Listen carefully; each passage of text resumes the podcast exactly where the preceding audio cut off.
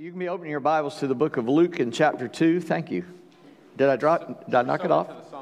Yeah, I knocked it off, I guess. Um, anyway, uh, Luke chapter two, be turning there. It's page ten eighteen, ten eighteen in the Bible there provided for you if you want to use that one. Um, ten eighteen. Uh, during the announcements, you heard about the Lottie Moon Christmas offering, and our, our goal is thirty thousand dollars. The, the uniqueness of that offering, because Um, as we give uh, as a church, we give also to what we call in Southern Baptist world the cooperative program, which supports all the ministries of Southern Baptist Convention. But the Lottie Moon is a distinctive offering in, in that the money given there goes directly to the missionaries. It doesn't provide the overhead. The overhead's provided by the other money we send. So um, we encourage you to give. It's sort of a, a special Christmas gift to, to our missionaries that, not that they get a Christmas gift from it, but uh, to provide their needs on the field, because um, not every economy is like ours. Some live in a better economy or stronger, or let me try to say that right, a more expensive economy, and some live in a less expensive com- economy. Whether that's good or bad doesn't matter, but Uh, so, the, so we have to allocate those funds. So to make sure there's enough there for the missionaries as well, uh, we uh, we take up an extra offering a year for that. So we encourage you to give. The money goes directly to help those that, that are on that front line. Well, today we, we're doing an Advent series on the big four words of, of the Advent. Last week was hope. This week is the word peace. Um, and then we're going, I believe, to joy and then love.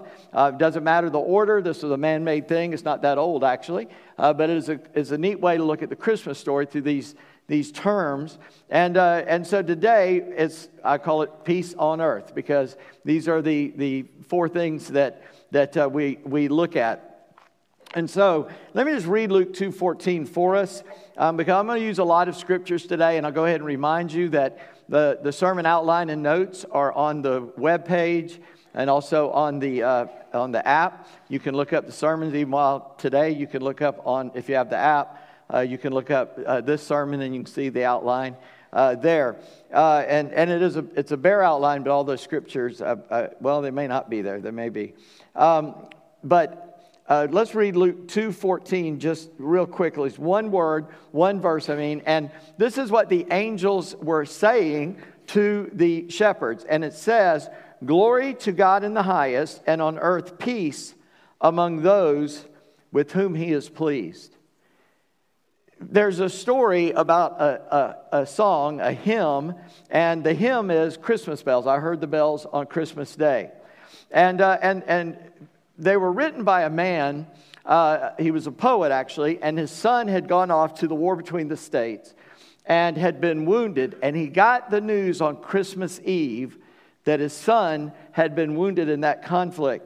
And he wrote these words: "I heard the bells on Christmas Day, their old familiar carols play, and wild and sweet the words repeat of peace on earth, goodwill toward men." Well, as you can imagine, he was writing what the Bible said about Christ and peace on earth, but he just got news that his son has been wounded in a war.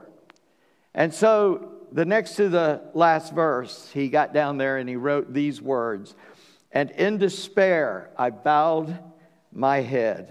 There is no peace on earth, I said, for hate is strong and mocks the song of peace on earth, goodwill toward men." That was Henry Wadsworth Longfellow wrote that.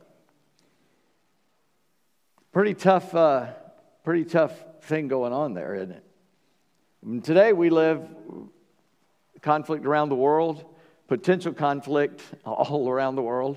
There's probably almost no spot on earth that is not uh, uh, tense uh, with with the possibility of a new war or getting involved in a war. And so I wanted to give you this today. Peace is often sought, but it's never found without Christ. Now, once again, the little film we just saw, and I love those, they have summed up everything I want to say as well. So if you're paying attention, and, and I always am afraid I'm going to repeat, but what I found out is that most of us don't hear something the first time until you heard it nineteen times. And so so if I repeat, it's going to be okay. So I hope you can uh, kind of tie those together. And, and Pastor Andy, in his marvelous way, always picks songs that help uh, support what we are trying to say. So I I want to I want to give you some thoughts about what is peace and what is it what does it really mean, and what did these angels mean? I mean, what does that mean? If Christ's birth is bringing peace on earth and goodwill toward men, what does that mean? And because Jesus is called, and this is the first thing I want you to see, the Prince of Peace. The, the, the first thing I want you to understand is he is called the Prince of Peace in Isaiah chapter nine, verse six. And we all are familiar with that passage about the government be on his shoulder and he'll bring peace. And Melchizedek, back in the Old Testament, the beginning, he was a figure that we're not sure what's going on there. Abraham had to go to war to uh, overcome an enemy who had come in while he was gone and taken away his family, his goods, and he chased them down.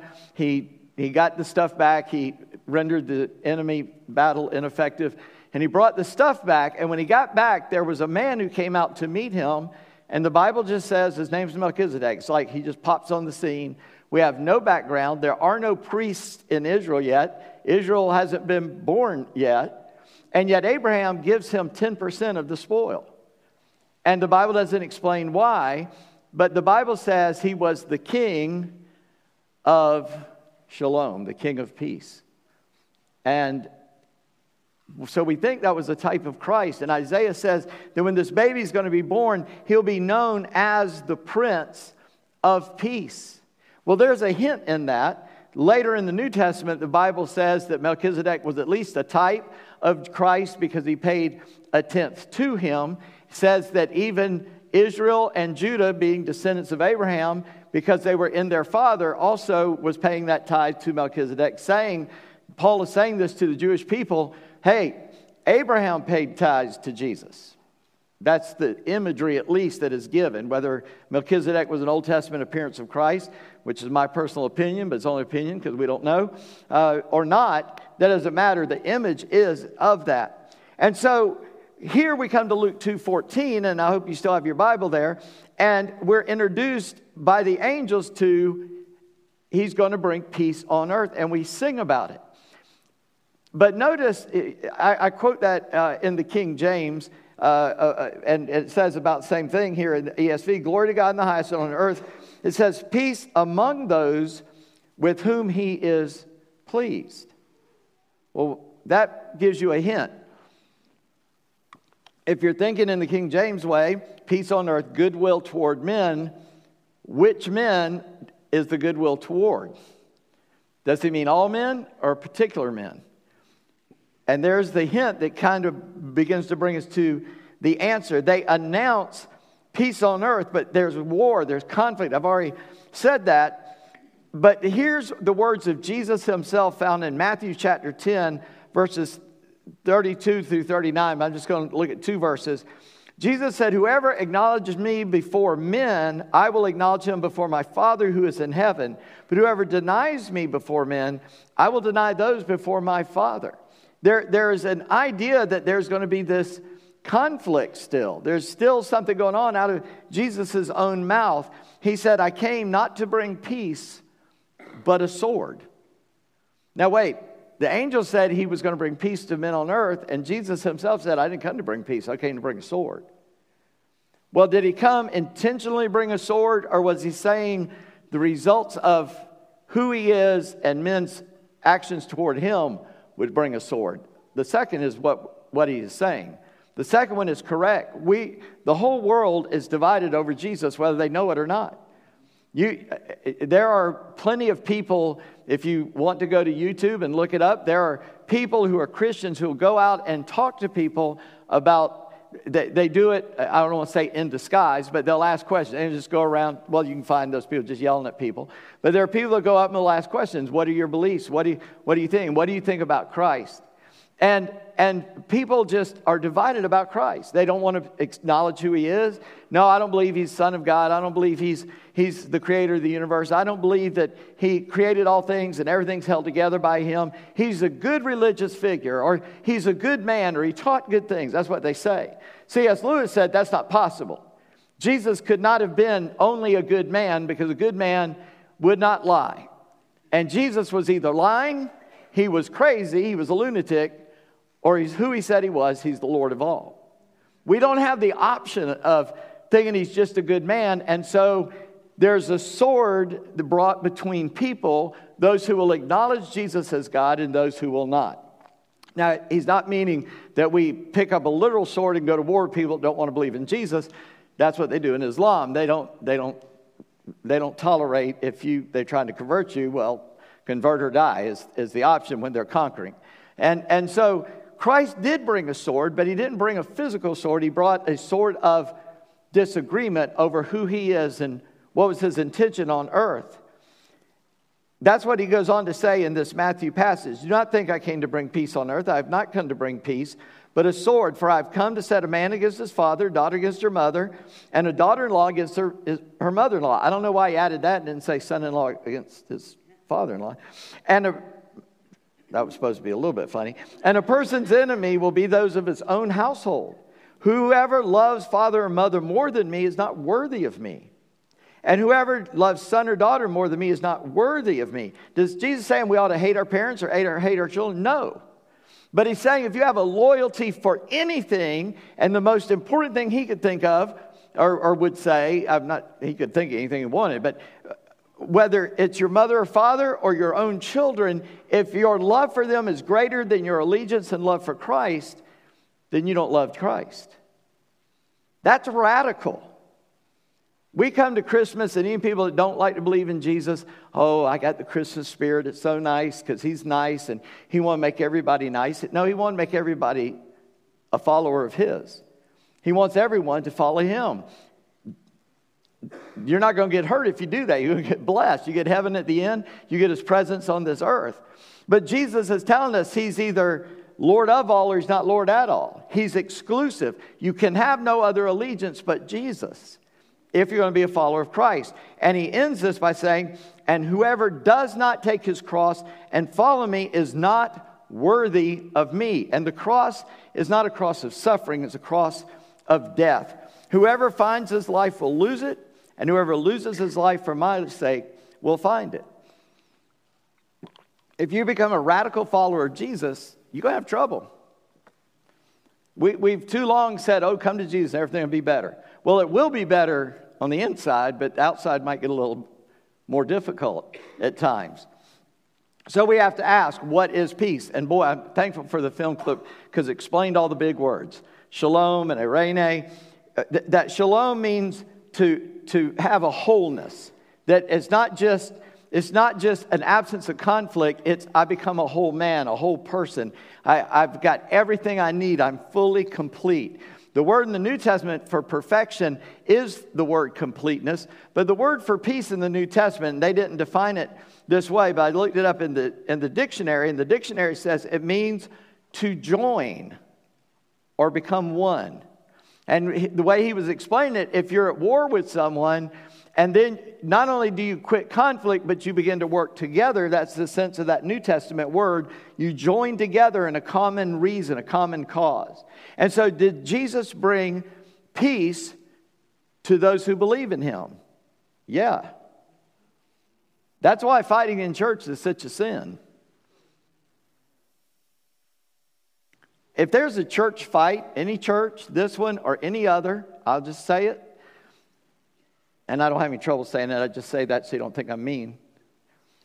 One or the other is an absolute sin, and it's very possible both of them are. It takes two people to fight. Because we're supposed to be working together. It's a good word, isn't it? That's what people of peace do. So I want you to see how this happens. So I call it the reign of peace. And you can turn there if you want, but Romans chapter five, I, I didn't uh, give all the, the numbers in my notes today, so um, I'm just going to turn there. I'll tell you what page it's on if you want to find it in this book. It's uh, eleven nineteen, eleven nineteen. Uh, we find Romans chapter five in the very first verse. And this is the foundation of our peace uh, in Christ. Romans five is a great chapter. I encourage you to go home, read that whole chapter, then read chapter six, then read chapter seven, then read chapter eight. Just keep reading. But verse one says, therefore. Okay, wait. There, you know what we got to do? Why? Is, what's the word therefore? Well, in chapters one and two of Romans, he shows that the Gentiles are under law and lost. Then he shows the Jews are under law and lost. And he says everybody is under the law and lost and need a Savior. And so he begins to explain that in chapter three. He says everybody's sinned. All of us have sinned and come short of God's glory. And then in chapter four, he starts talking about how Abraham believed God and he became he, a, a child of God. He became a follower of God. Uh, he doesn't say it explicitly, Paul does it in Romans, but in Galatians, he says that the, those who believe in Christ become the children of Abraham. When when the Pharisees were fighting Jesus, they said, we are, we are Abraham's children, but we don't know who your dad is. And he said, if God wanted to, he could make children of Abraham out of these rocks. A rock can become a child of God if that's what God so desires. But so those who have faith, in, Rome, in, in Romans chapter four, he talks about the faith of Abraham, and Hebrews says, and it was counted to him for righteousness. His belief that God would take care of everything, his trust in the Savior, in, in God to be his Savior, brought him into fellowship with God. And so Romans one says, therefore, since we've been justified by faith, since you've believed in Jesus and he's taken away your sin by faith, you believe that God has taken away the guilt of all of your sin. The verse says, we have peace with God through our Lord Jesus Christ. Notice that, peace with God. I'm emphasizing that word because I'm going to emphasize another one in another passage in just a moment. But I want to stop there and go back to Luke two in your mind at least. Peace on earth with those with whom he is pleased. Here's what we don't understand, I think, sometimes. Is man at war with God as a whole outside of Christ? Yes. But what we don't understand is God is at war with them as well. And God has a frown on sinful man. Because man apart from Christ cannot be righteous in his eyes. In the Old Testament, at the end of the Old Testament, it says God is of purer eyes than to look upon sin, to look upon evil. How is God going to save us when he has to punish us for our sin? When his wrath is living on us? He became a man. He paid the price himself. And Jesus' death, burial, and resurrection turns God's frown into a smile. And now we have peace with God. We're not at war with him anymore. He's not at war with us anymore. God is reconciled to mankind because Jesus became a man and died in our place. If you're not following me, think about the crucifixion. I know we'll get to it at Easter at least, but think about it now. My God, my God, why have you forsaken me? And the sky goes dark. And the earth starts trembling because God is judging sin and he took it on himself. Paul writes in Corinthians, he who knew no sin became sin so that we could become the righteousness of God in him. In Ephesians, he took this law, this handwriting of ordinance that was against us, and he nailed it to a tree. He took on the penalty of the law on himself, and he was, and he put himself on a tree, on a cross, and he died there for us so that we can have, Romans five one, peace with God.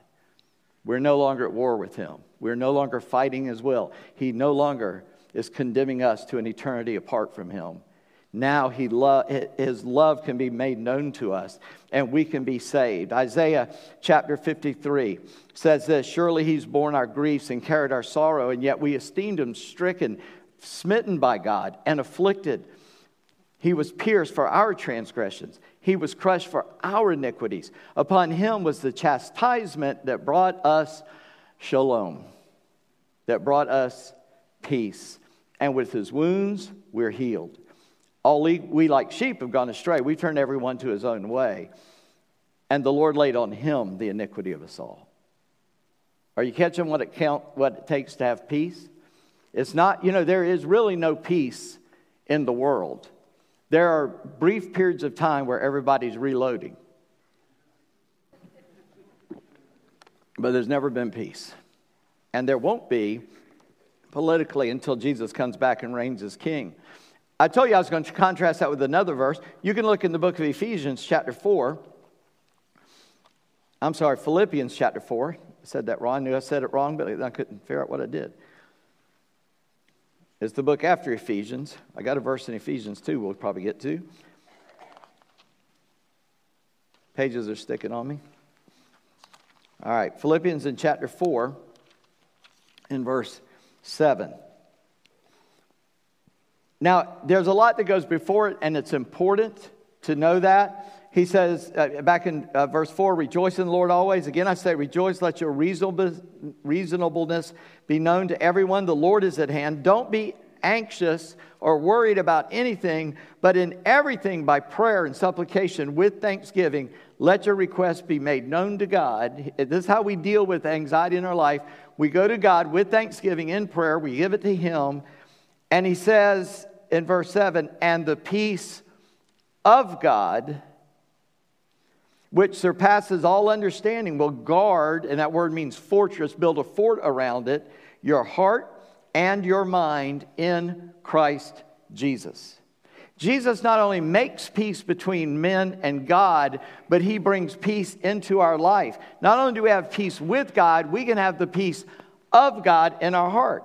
Now think about how much is God at peace? Well, number one, the Trinity is perfectly united as three in one, right? In such a way that we can't even explain it, much less understand it. Or we can't understand it, much less explain it. Either way you won't say that. But yet, God is in perfect harmony. Do you think God worries when a war breaks out? Nope. Why? Because he's all-powerful and he knows what's going to happen and he's going to make sure what he wants to happen, happen. Right? He, has God lost control of his universe? So he's pretty much at peace, isn't he? Because he's still got it handled. He's controlling everything. He's got it. You know, the, the Bible says, and it came to pass. It says that a lot. It means, and it happened later. And some old preacher said, that's how you face trouble, knowing it came to pass. It'll get over. Either you're going to die and go to heaven, or it's going to get over here. But it's going to get over with. It's going to pass. But in the moment, we get so anxious and worried. And the Bible says, well, tell God about it. And the peace of God will build a fortress in your heart and your mind. Not because you have the peace of God. Now you can have, with God, you can have the peace of God, according to Philippians four seven. I think that's very important. I think it's a great thing. And I think you ought to hang on to that. You see, Jesus brings us peace in the midst of our conflict. Back in John sixteen... And and I, I know I've got you turning pages, but I, this is a verse that's meant a whole lot to me in my life. So uh, being important to me doesn't mean it's got to be important to you. But if you look on page one thousand seventy-three in that Bible, I want you to see that Jesus promised that in the world we are going to be in conflict. We misunderstand that word when we think peace means everybody's got to be at peace in the world. He means only those who know God will have peace. Others can have peace if they'll follow Christ. But if they won't follow Christ, they'll never be at peace. There will always be a conflict with themselves and with others. And why are they at conflict with themselves and others? Because they're in conflict with God. And God has provided the pathway of peace, the bridge to peace. And in John sixteen, uh, verses thirty-two and thirty-three, here's what the Scripture says. Behold, the hour is coming. Indeed, it has come. It's here on you, is what he's telling the disciples. When you will be scattered, each to his own home, and will leave me alone. He's telling them, they're going to put me on the cross, and all y'all going to run home to mama. Isn't that what he just said? He didn't use our southern terms, but isn't that what he said? He said, time is upon you. You're going to run home to mama because you can't, you're not going to be able to take it. Yet I am not alone. For the Father is with me. I have said these things to you so that you may have peace in the world. You will have tribulation. Take heart. I've overcome the world. You see, the world wants to push us into a mold that takes us to hell. But God, Jesus broke the mold. He took it away. He said, I'm going to give you peace in the midst of this conflict called the world, called life. And we have to... We we go through these things, but Jesus promises peace. I, I, I guess you've heard people say this. People say, how you doing? When I was a kid, I don't know why it seemed like I heard that more when I was a kid. People say, how in the world are you? Okay, some of y'all have heard people say that. And I always told them, in the world it's terrible. But don't worry, Jesus has given me peace in the world. I'm at peace. It's a good way to witness. No matter how you doing, say, oh, awful, but Jesus, Jesus is doing real good in my life, so I'm at peace. It's a wonderful response. Jesus promised that we can have peace. And here's what he's doing. He's bringing us into his kingdom. Because is there conflict in the kingdom of Jesus Christ? Not in the King of Peace's kingdom. There's no, there's no conflict. We are at peace. And we see that in Ephesians two. I tell you, I had a verse in Ephesians, verses thirteen through eighteen, and that's just before the book of Philippians. If you still are stuck there, you can just come back a little bit. And here's what it says. But now in Christ Jesus, you who were far off have been brought near. Who was far off? Well, the sinner, but he's also talking about the Gentile. Paul was Paul was a Jewish scholar, and the Jews up until the New Testament were the people of God. But now everybody who comes to Christ are the people of God. And so Paul is explaining this as, a, as the leading Jewish scholar of his day. But now in Christ Jesus, you who were once far off have been brought near by the blood of Christ. For he himself is our peace. Jesus is our peace with the Father. Let me make a statement. I'm going to try to repeat the statement a lot over time. Let me make it right now and call your attention to it. Everything that God wants to give you was purchased for you on the cross of Jesus Christ. You've got to understand that. Isaiah fifty-three, by his stripes we're healed. Everything that God wants to give us is provided for in the cross. So we go back to Christ, we go back to the cross to receive it. And here in Ephesians, Paul is saying that we were once far off, but we've been brought near by the blood of Christ, for he himself is our peace, who made us both, uh, who has made us both one and broken down in his flesh the dividing wall of hostility by us. Abolishing the law of commandments expressed in ordinances. He's abolished the law. I don't have to keep the law. Now, there, there are those Christians who like to pick and choose things out of the law and tell you you got to keep those. So I just point out to them the ones they aren't keeping. Like, if you're a man in here and you want to complain about something, some part of the Old Testament law a man's not keeping, and you don't have a beard that you don't ever trim, then you're breaking the law too.